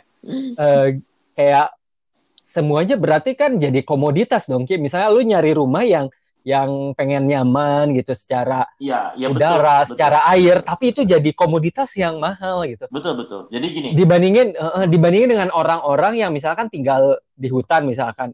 Hmm. masyarakat lokal atau masyarakat hmm. adat gitu hmm. kayak di Baduy atau di mana hmm. mereka ya tinggal di alam mereka yang bersih udaranya hmm. yang mereka seneng dan itu nggak mereka dapatkan secara mahal kayak di kota misalkan ya. Terus tiba-tiba yang tadi dibilang ada turis yang masuk terus mereka buang sampah terus mereka eh, mengganggu eh, daya dukung lingkungan si daerah komunitas adat atau masyarakat adat tersebut ya otomatis marah dong. Yeah, yeah. Lalu bawa sampah ke kita, yeah, yeah. ya kita sebenarnya dapetin apa? Kita nggak dapet apa, duit juga yeah, udah yeah. udah bisa sustain gitu. Gue jadi kepikiran gitu kayak wah si Rizky bener juga ya gitu. Uh, jadi sebuah apa ya refleksi juga. Harusnya kalau zaman dulu mungkin air bisa diperoleh dengan mudah oleh banyak orang, sekarang kayak lu harus beli air gitu di beberapa daerah di Bandung hmm, atau hmm. Cimahi untuk mengakses air bersih. Betul. Hmm. Kayak gitu. Atau misalkan dulu di daerah Banjaran uh, rumah nggak terendam banjir. Hmm. Terlepas ada siklus alam ya, ya katanya ya. Sekarang hmm. ada La Nina atau El Nino gitu. Hmm. Tapi zaman dulu relatif lebih aman. Tapi sekarang dengan adanya industri terus muka air tanah yang turun, terus sedimentasi sungai meninggi, terus akhirnya yang terkena imbas itu yang masyarakat yang ekonomi rendah gitu. Hmm. Karena ya, ya orang-orang yang ekonomi tinggi sih menurut gue kayak mereka ya punya privilege untuk pindah atau gimana gitu. Hmm. Terus gue jadi berpikir apakah eh, ekonomi lingkungan ini sebenarnya kalau diterapin sih harusnya ya bisa menguntungkan masyarakat yang rentan gitu, ekonomi rendah. Bisa melindungi masyarakat-masyarakat ini yang nggak bisa dapat air bersih, yang nggak bisa dapat udara bersih, karena menerapkan ekonomi lingkungan gitu dengan uh, tegas, ada law enforcement, ada amdalnya gitu. Tapi karena ini lebih condong ke profit atau lebih condongnya ke pembangunannya hmm. atau industrinya, meskipun ya tadi yang lu bilang polisinya udah ada, hmm. ya ujung-ujungnya yang masyarakat uh, ekonomi rendah gitu yang vulnerable terkena dampaknya gitu. Terus gue langsung berpikir iya kayak aduh itu kayak aduh sebenarnya tadi gini kalau kita ngomongin dari mulai dari common common goods ya jadi kalau hmm. uh, lu pernah dengar uh, the apa tragedy of the commons nggak? Oh iya yeah, si Hardin itu ya, ya? Hardin hmm. jadi ingat, di ingat. Uh, ya itu tadi makanya yang yang tadinya barang gratis terus karena dia uh, jadi langka, akhirnya jadi barang yang dijual, ya kan? Mm, Contoh bener. dulu, dulu, dulu air bersih mungkin bisa didapetin di mana aja gitu, lebih lebih mm. relatif lebih mudah lah gitu kan. Ketika orang kayak contoh lah salah satu produk gitu ya uh, air, air kemasan dulu tuh kayaknya pertama kali ngejual orang pada aneh ngapain sih mm. ngejual air kemasan padahal kita udah bisa ini gitu kan ya, bisa bisa minum langsung segala macam kayak orang gila disebutnya kan. Tapi ternyata mm-hmm. begitu lama begitu tambah tambah kesini air bersih jadi makin susah, mm. jadi harga air kemasan itu makin tinggi gitu, mm. ya kan? Jadi uh, itulah permasalahannya ketika kita nggak pernah punya value terhadap sesuatu yang sebenarnya berharga gitu, akhirnya mm. kita tuh kayak asal aja ngambil, ya kan, sampai akhirnya kita mm. oh udah habis nih, wah udah udah mulai langka nih, akhirnya mm. berubah jadi uh, nilai-nilai yang akhirnya kok jadi mahal ya apa segala macam. Itu emang karena kita juga dulu gitu, ngerti nggak sih? Mm. Karena kita nggak nggak nggak nggak nggak nggak paham uh, gimana caranya untuk menjaga lingkungan. Itu yang disebut tragedi of the commons. Jadi ketika misalnya orang seenaknya akhirnya ngerebut segala macam, makanya kenapa kalau dalam ada beberapa mazhab environmental economics itu kan juga macam-macam ya. Tapi uh, ada yang uh, privatisasi itu perlu mm. supaya mereka tuh bisa menilai uh, apa ya uh, apa ya, memberikan nilai terhadap Uh, hal yang nggak bisa dinilai sama orang, ngerti nggak sih? Atau, ya produk itu ya, betul, kalau dalam konteks betul, ini air betul, misalkan ya. Air gitu kan. Jadi hmm. mereka tuh sudah tahu kan gitu. Nah kalau terkait tadi karena lu lu lu bilang uh, apa namanya uh, orang-orang kecil terdampak, padahal kayak tadi kalau ada satu ada wisatawan datang ke sana, terus kemudian dia ngasilkan residu, terus yang akhirnya merugikan masyarakat. Sebenarnya itu yang harus ad, uh, dilakukan oleh government. Gimana caranya supaya, jadi karena gini nih, uh, kita ngerasa ketika kita datang ke satu tempat yang effortless, ya maksudnya bukan effortless, yang yang merasa nggak ada maintenance bangunan bangunan megah dan segala macam, jadi kayak murah, ngerti nggak sih? Mm-hmm. Kita jadi under underestimate akhirnya sama mm-hmm. sama value-nya. Padahal sebenarnya kalau dihitung-hitung lagi, itu harga itu harus lebih tinggi supaya masyarakat hmm. juga terasa ngerasain impact-nya. Harga lebih tinggi itu bukan bukan untuk uh, ininya, tapi ya tadi masyarakatnya gitu. Ngerti nggak sih? Hmm. Jadi ketika hmm. misalnya gini deh, lo karena suang ini nggak sih uh, datang ke Tangkuban Perahu misalnya, hmm. ada tiket kan? Hmm. Ngerti nggak? Tiketnya hmm. untuk orang lokal pasti lebih rendah. Harganya misalnya uh, berapa sih sekarang tiket rata-rata tiket ke tempat wisata tuh? dua puluh ribuan kalau dua puluh ribuan ya. dua puluh ribuan gitu kan. Terus kalau untuk orang bule, eh, sorry orang orang luar, nggak apa-apa bule aja. untuk, untuk untuk untuk orang luar, uh, dia lebih tinggi gitu kan. Ya bisa dua ratus lima puluh ribu. Betul gitu kan. betul betul. Tapi buat orang luar kan juga mereka mampu gitu lah. Willingness to pay mereka nyampe gitu di situ gitu.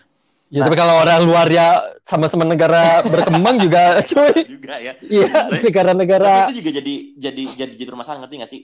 Uh, yeah. Kita bagaimana kita bisa menilai lingkungan. Itu dari hmm. contohnya dari dari tiketing itu misalnya. Ketika lu merasa dua puluh ribu itu uh, apa namanya? Uh, udah terlalu mahal, itu berarti harga lu uh, berarti nilai lu untuk menghargai si lingkungan itu cuma segitu gitu. Ngerti enggak? Uh, nah anehnya Ki ya, huh? Di Indonesia kan gitu ya, gue juga hmm. uh, mengamati gitu untuk hmm. masuk ke Taman Nasional, hmm. kita bayar antara wisatawan lokal sama mancanegara itu beda, bahkan untuk hmm. kayak untuk penelitian simaksinya juga beda. Yeah. Dulu tuh gue kayak uh, bikin simaksi untuk penelitian enam bulan itu harus bayarnya lima ratus ribu, cuman karena antara hasil penelitian gue kasih ke uh, si Taman Nasionalnya itu digratisin. Hmm. Kalau wisatawan asing itu untuk tiga bulan aja mereka harus bayarnya sekitar lima belas sampai dua puluh lima juta. Wow. Okay. Padahal gitu gue enam bulan lima ratus ribu itu pun gratis yeah, ya. Okay. Mental gratisan. Mm-hmm. Nah, kalau di Australia mm. itu semua taman nasionalnya hampir semuanya itu gratis. Oke. Okay. Itu sampai uh, jadi enggak ada yang enggak gratis yang namanya taman nasional itu. Hmm. Di Belanda juga sama, cuma di Belanda kan dikit ya atraksi taman nasionalnya. Hmm. Cuman pas gua gua iseng kan, ini kok bisa ya murah-murah gini hmm. kayak uh, taman nasional, Tangkuban Perahu kayak gitu-gitu hmm. tuh untuk datang doang tuh lu gratis gitu. Kecuali kayak lu nginep atau pakai fasilitas apa ya hmm. bayar. Tapi kalau lu masuk hiking hmm. kayak gitu-gitu ke tempat wisata itu tuh gratis. Hmm. Pas gue lihat-lihat ternyata emang dari tahun sembilan belas sembilan puluhan hmm. itu uh, ada apa ya namanya tuh uh, environmental protection plan dari pemerintahnya Belanda hmm. atau Australia ini ya hmm. yang emang ngususin kalau uh, taman uh, taman nasional itu uh, common goods kita gitu hmm. common goods kita, jadi ketika lo masuk nanti lo buang sampah sembarangan lo bakal kena denda. Hmm. Okay. Gitu bakal kena denda. Masalahnya adalah waktu gue kesana itu tuh nggak ada nggak ada itu tuh tam, uh, ada gue ke namanya tuh uh, uh, Blue Mountains hmm. itu tuh gede banget Dan itu tuh nggak ada ranger yang jaganya gitu. Jadi kalau sebenarnya gue buang sampah sembarangan tuh nggak hmm. akan kelihatan. Hmm. Hmm. Tapi karena gue lagi di situ, terus kalau ada bule, ya? uh, gue kayak gue malu nih kalau buang sampah sembarangan gitu. Hmm. Jadi kan ada efek bystandernya gitu. Hmm. Jadi yeah, ngikutin yeah. Gua, yeah, yeah, uh, peraturan di sana gitu. Hmm. Nah gue jadi mikir kok di Indonesia tuh perlu bayar ya. Mungkin balik lagi ya, kalau uh, kita ngelihat dari uh, G D P, pertumbuhan ekonominya beda lagi. Makanya hmm. mungkin kalau di Indonesia wisata alam itu salah satu pemasukan juga kan, retribusi gitu yeah, untuk yeah. Uh, uh, apa sih namanya, retribusi buat pendapatan lokal daerah gitu. Hmm. Bisa masuk ke situ gitu. Hmm. Nah, sementara di sana tuh enggak, karena itu dianggap bagian dari hak, kayak semuanya bisa ngakses udara di situ gitu. Hmm. Gitu. Sementara kalau di kita kan berarti kalau uh, lu mau ke Tangkuban Perahu ngirup udara, lu harus bayar. Itu yang willingness to pay-nya yeah, kan. Yeah. Hmm. Sementara di luar itu di, di di Australia misalkan ya, willingness to pay lu tuh ya cuman lu bayar transportasi, makan, kalau lu lapar ya udah tiketnya lu gratis karena itu bagian dari uh, kewajiban pemerintah gitu. Nah, itu, itu sampai uh, ya, ya, sama itu. Kayak ini, sama kayak yang tadi air kan, makanya ya. Di beberapa negara nah. maju tuh kayak tap water itu, eh Jepang tuh tap water juga nggak sih? Iya. Uh, sebagai ada juga, ada juga yang nggak juga. Ad, jadi tap water juga nggak uh, semuanya tap water bisa kita minum langsung. Iya, tapi, minum, tapi gitu. Biasanya oh. kalau di kamar mandi nggak bisa. Gitu. Kayak uh, wastafel kamar mandi gitu nggak bisa, tapi yang lain sih bisa. Iya. Kayak di dapurnya kan bisa ya. Iya bisa bisa. Ya, jadi. Nah maksud gue tuh kayak, aduh. Uh, gue kalau ingin lingkungan apa ngomongin ekonomi tuh gue kayak aduh anjir depresi sendiri gitu karena kita tuh perjalanannya masih jauh. Yang lain tuh tahu pas kita pas gue baru lahir tuh mereka udah nerapin kebijakan lingkungan ini itu ini itu, jadi mereka ya dianggap negara maju dalam uh, lingkungan sih menurut gue ya karena wajar, mereka udah melakukannya lama banget, jadi kita effortnya lebih banyak lagi gitu. Hmm. Jadi ya, ya memang tadi balik lagi, kalau tadi mungkin Australia seperti itu, ya mungkin karena memang negara juga udah siap, secara hmm. government juga udah siap gitu untuk untuk mengelola itu semua. Ya tadi kan gue, uh, gue bilang juga kan, ketika di Indonesia kan, ya tadi lah uh, concern kita mungkin bahkan dari negaranya sendiri aja belum sampai belum ke benar-benar ke arah situ gitu. Terlihat dari apa? Terlihat dari bagaimana pemerintah itu mengalokasikan dana untuk uh, uh, lingkungan hidupnya gitu kan. Proporsinya kan sangat kecil, yang sangat kecil yang tadi lu bilang gitu. Jadi uh, belum kesana, tapi at least kita uh, bisa apa ya namanya uh, melakukan hal yang bisa kita lakukan sekarang gitu. Kayak contoh tadi ketika lu beli barang, ya beli barang yang, yang memang menurut lu uh, efeknya lebih sedikit lah ke lingkungan dibanding barang uh, produk yang lain gitu. Terus kalau kalau gue juga termasuk salah satu nih. Exist tuh sebenarnya ini serius juga sih. Gue mandi nggak hmm. nggak mandi dua kali sehari. Gue mandi tuh sekali sehari. Jorok. Ini sih. Walaupun dalam hati tuh kejorok, cuman sebenarnya secara ini tuh gue merasa bahwa uh, itu juga salah satu gue untuk uh, nge, nge conserve air juga loh gitu. Kalau emang kita merasa bahwa kita belum butuh-butuh amat untuk mandi, buat apa mandi gitu? Menurut gue ya, jadi kayak hmm. berarti dari gaya hidup kayak gitu kayak gitu juga kita bisa melakukan hmm. hal yang mulai kecil. Jadi kayak sama sih gue juga Ki. Kalau gue justru eh ya kalau gue mas sehari sekali ya, tapi kalau gue nggak keluar itu nggak keluar rumah gue nggak akan mandi kan? Loh. Betul betul. Gue juga gitu. Kayak gue waktu awal-awal P S B B, jadi curhatnya ya. Awal-awal P S B B kan kayak seminggu tuh di rumah gue tuh kayak cuman sekali doang seminggu itu, bayang gak sih lo? Hmm. Anjir. Dan gue mikirnya, iya gue mikirnya gini lah Miss. Gue ini emang ramah lingkungan atau emang pemalesan ya? Gue tuh kayak ya itu emang ada irisan jadi, sih. Iya gitu kan. Iya kan gue mikir gitu. Gue tuh kadang suka gini sama Nisa. Gue tuh kalau baju, kalau menurut gue itu belum kotor, nggak perlu dicuci kan sih. Mm, gue bisa pakai yeah, baju yeah. itu kalau misalnya baju tidur nih ibaratnya ya. Gue kan uh. ganti baju tidur, udah. Gue pakai itu cuma buat tidur doang. Mm. Jadi gue pikir paginya tuh nggak perlu dicuci gitu. Udah aja sampai mungkin dua tiga kali setelah gue pakai tidur kan tidur kan kita nggak beraktivitas ya, maksudnya tidak tidak banyak melakukan segala hmm. macam. Jadi menurut gue kayaknya itu bisa harusnya bisa bisa aja sih, gue gue nggak harus pakai sekali terus cuci sekali cuci gitu, jadi bisa hmm. berapa kali pakai terus baru cuci gitu. Oke okay. Ini gue jadi penasaran nih, pertanyaan terakhir dari gue ya. Apa? Kalau dari gue jadi kalau tadi uh, kita ngomongin tentang kayak baju, hmm. nah kalau misalkan kita mengurangi konsumsi kita terhadap barang-barang tertentu. Katakanlah baju kita misalkan misalnya setahun belinya lima kali, terus jadinya cuman setahun sekali, itu pun misalkan belinya second hand atau used, atau sekarang tuh apa sih pre apa pre-love ya, ya. Baju-baju kayak gitu. Nah, apakah itu akan mematikan industri baju atau perekonomiannya justru turun gitu? Itu gimana Ki? Menurut hmm, ini lu? Menurut gue ya, hmm. mematikan enggak, tapi justru sebenarnya mengevolusi industri itu. Industri. Kalau bisnisnya pintar dia iya, hmm. iya karena ya. karena pada, pada akhirnya ketika semua orang bergerak ke arah sana, nggak mungkin industri akan diam aja. Ngerti nggak? Hmm. Karena toh kita tuh udah analisis juga sama mereka.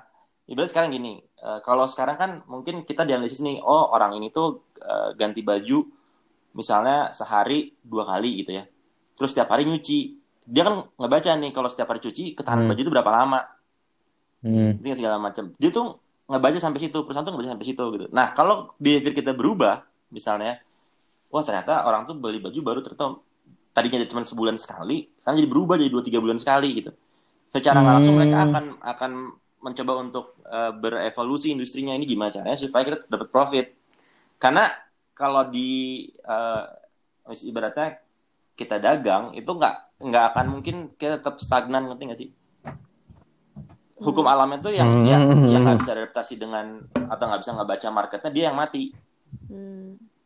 Hmm. Jadi kalau kalau misal tadi kita berubah polanya misalnya, oh ternyata orang tuh udah mulai pakai baju tuh dua tiga kali gitu sehari, terus oh makin lama nih penggunaan bajunya, oh berarti kita harus merubah cara dagang kita misalnya kayak gitu satu. Kedua ada juga sebenarnya dorongan kayak misalnya ini deh, contoh handphone gitu, makin lama kan umurnya hmm. makin makin pendek ya. Mm-hmm. Handphone semakin canggih itu umur makin mm-hmm. makin pendek, paling lama dipakai tuh lima sampai delapan tahun. Mm-hmm. Itu pun udah nggak bisa, di delapan tahun tuh udah nggak bisa ngapa-ngapain karena lu harus update tuh nggak bisa gitu. Nah, mm-hmm. macam. Nah kalau misalnya tadi baliknya lagi ke uh, si konsumennya, ketika ternyata kok makin lama makin ini gitu, terus kebutuhan gue apa, dia mulai bercermin lagi ternyata oh gue cuma butuh buat nelfon sama ini doang kok gitu, buat nelfon sama teks aja segala macam, akhirnya dia balik lagi ke Uh, handphone yang cuma handphone yang bisa teks sama head, sama telepon doang. Itu kan berubah industri si perhandphonean ini gitu. Nah permasalahan kan yang dijual sekarang itu adalah lifestyle. Tadi balik lagi hmm. handphonenya bagus segala macam. Nah tadi balik lagi ke kitanya gitu. Kitanya mau kayak gimana? Karena gue gue merasa kayak gini deh. Kayak contoh kayak handphone di luar, gue nggak hmm. merasa handphone hmm. itu menjadi menjadi uh, handphone bagus. Maksudnya handphone canggih, handphone pinter gitu ya. Hmm. Nggak menjadi kebutuhan yang yang benar-benar uh, butuh gitu. Orang di sana tuh juga banyak pakai handphone-handphone yang biasa aja, yang emang cuma untuk telepon, untuk teks, sekedar untuk itu aja gitu. Bahkan ada sampai ekstrim, ekstrimnya kayak sensei gue gitu.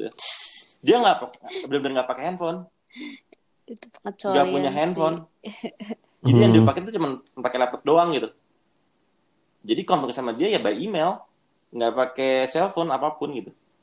Ada sampai kayak gitu. Jadi uh, dengan dengan kita berubah pun industri akan berubah. Jadi kalau kata dulu tadi bilang apakah akan mati? Enggak juga sih. Mereka pasti akan berevolusi gitu. Hmm, ya gue jadi ingat itu ada istilahnya namanya planned and perceived uh, obsolescence. Hmm. Hmm. Itu. Jadi emang kata si konsep ini perusahaan-perusahaan itu sengaja dia bikin iya. limited uh, lifespan dari produk mereka yeah, gitu kayak yeah, yeah. emang sengaja dibikin kayak I, eh kok gue mau iPhone lagi ya pokoknya beberapa H P lah ya kayak udah dua tahun udah dua tahun tuh ada yang baru, terus kayak RAM-nya itu nggak bisa nampung lagi sistem update-nya gitu. Betul, betul, betul, ada ini betul. Pengalaman pribadi jadi kayak harus terus update upgrade upgrade jadi kayak kalau lu mau bertahan dalam lima atau enam tahun ke depan lo harus beli yang paling bagus. Betul, betul. Yang betul. Paling tinggi, paling betul, mahal gitu. Betul, betul. Jadi ya kita bakal terus-terusan make-make dan ya kebawa terus sama tren gitu. Itu iya, sih. Iya, itu. Nisa gimana Nisa, ada pertanyaan lagi? Uh, enggak sih, cuma tadi aku mungkin mau klarifikasi aja biar gak shock hmm. harga rumahnya. Tata gak setengah banget sih, tapi kayak dua ratus jutaan lah selisihnya. Iya, tapi lumayan sih. Iya, tetap tetap lumayan sih. Iya, lumayan lah dua ratus juta juga. Beli beli cilok berapa gerobak tuh. Ya, iya, tapi at least gak setengahnya lah, tapi lumayan ya, juga. Ya, artinya, gitu. Artinya ya tadi balik lagi, kalau kita ngomongin tentang lingkungan, eh, ekonomi lingkungan, nggak sejauh itu juga kok gitu. Kita tetap tetap sedekat itu loh gitu. Misalnya kita ngehargain, setuju, setuju. Uh, kita ngeda apa namanya tadi ngehargain kuota udara aja sampai dua ratus juta itu kan juga satu hal yang wow gitu loh. Padahal uh, kita masuk ke taman apa namanya uh, taman konservasi ataupun segala macam kayak dua puluh ribu enam puluh ribu gitu kan. Berarti kan ya itu dia gitu. Uh, ya pokoknya nggak yeah. nggak jauh lah, ekonomi lingkungan tuh tetap ada di kita. Cuma nanti teknisnya yang kita, kalau ngomongin teknis itu juga nggak sederhana yang kita ngomongin kayak sekarang gitu. Hmm. Itu mah ya Rizky aja sampai S tiga ngomongin iya. ekonomi lingkungan ya. Jadi Rizky aja lah yang ngitung ya kita mah. Iya. Mungkin nanti karena ini bahasannya menarik bisa diperpanjang jadi lima episode gitu ya. Kita belum ngebahas environmental services ya. Nanti lah itu kan banyak banget. Banyak banget ya. Iya, kita belum ngomongin P E S lagi ya. Betul, belum ngomongin P E S segala macam. Dan sebenarnya ah, ini menariknya yang game nanti, itu ya. Nanti sebenarnya bisa dikaitin sama uh, ya tadi political ecology. Uh, itu juga, uh, juga kon, apa consumer behavior. Consumer behavior. Nah, oh. iya. Masuk juga ke ke situ gitu. Kenapa sih orang kok iya. nggak mau berubah atau lunas lupanya kok kecil, terus gimana segala nah. macam itu bisa dibahas di, ada orang ahlinya lah gitu. Gue bukan ahlinya sih di situ gitu. Dan sekarang yeah. bukan ahlinya yang tentang economics ini, cuman soal-soalan aja. Kuliah aja belum beres. Ya mudah-mudahan aja yang mendengarkan ini tidak bingung, pusing, atau lebih pentingnya ini tidak jadi tambah pesimis ya. Seenggaknya ada secerca harapan, oh ekonomi lingkungan ini suatu alternatif baru yang emang perlu diimplementasikan. Harusnya sih dari dulu gitu, tapi sekarang belum ada kata terlambat karena emang relate banget sama kehidupan kita. Iya, iya. Gitu. Oke, gimana, ada last words nggak?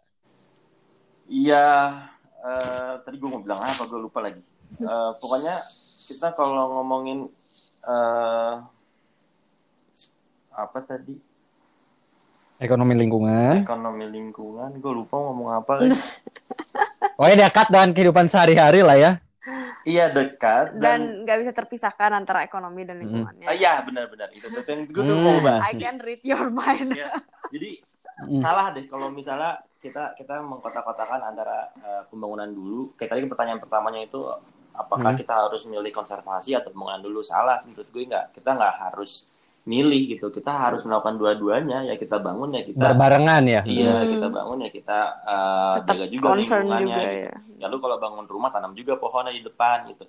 Sama lah ketika lu bangun rumah di satu tempat, terus uh, lu pasti pengen punya halamannya kan, pengen punya pohon jadi hijau, pengen minimal, atau nanti lebih ekspornya lagi lu nanam tanaman-tanaman herba, apa herbal kalau enggak yang yang bisa emang. Kan lagi ngetren juga tuh pot-pot tanaman cantik, tanaman cantik segala macam. Hmm. Kayak gitulah contohnya. Jadi kayak jangan jangan berpikir parsial sih. Ya kita harus hmm. mikir bahwa ekonomi lingkungan itu berdampingan gitu. Enggak bisa enggak bisa dipisahkan. Hmm. Jadi nggak bisa milih ekonomi dulu, lingkungan dulu. Ya, ya ekonomi bisa. Lingkungan dong gitu yeah, kan. Iya, betul guys. Terus gue jadi promosi ya. Betul. Makanya kuliah di ekonomi lingkungan supaya nggak pusing. Iya, oke. Oke deh. Sip, thank you ya Kia. Nanti kita bahas yeah, lebih yeah. banyak. Ya nanti kita bakal lebih jelasin lagi di episode selanjutnya sama Rizky. Oke, gitu. Thank you ya. Thank you. Bye. Hi.